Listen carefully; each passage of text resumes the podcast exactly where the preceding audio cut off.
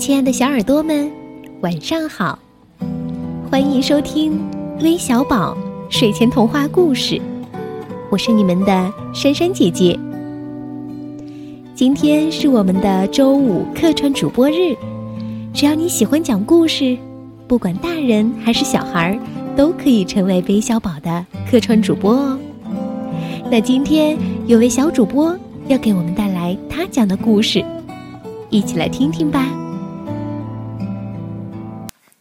好，我叫赵子玉，今年我四岁了。然后我还给他讲个故事，叫《小宁还长颈鹿采花菜》。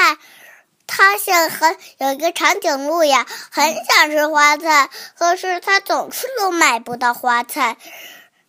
长颈鹿想了一个办法，去自己家开了一个菜地，然后那里边长出花菜来了。他。那长颈鹿只流口水，带回家吃了。然后还有，然后他吃了，他还想吃，一直吃，一直吃。可是他的菜地里的菜也没有这么多，所以他还是哭。然后还没讲完了。哇哦，赵子玉小朋友虽然只有四岁，但是他的故事讲得非常的好哦。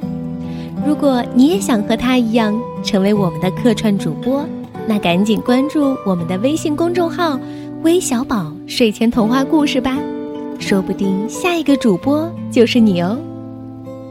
好了，我们今天的节目就到这儿了，咱们明天再见。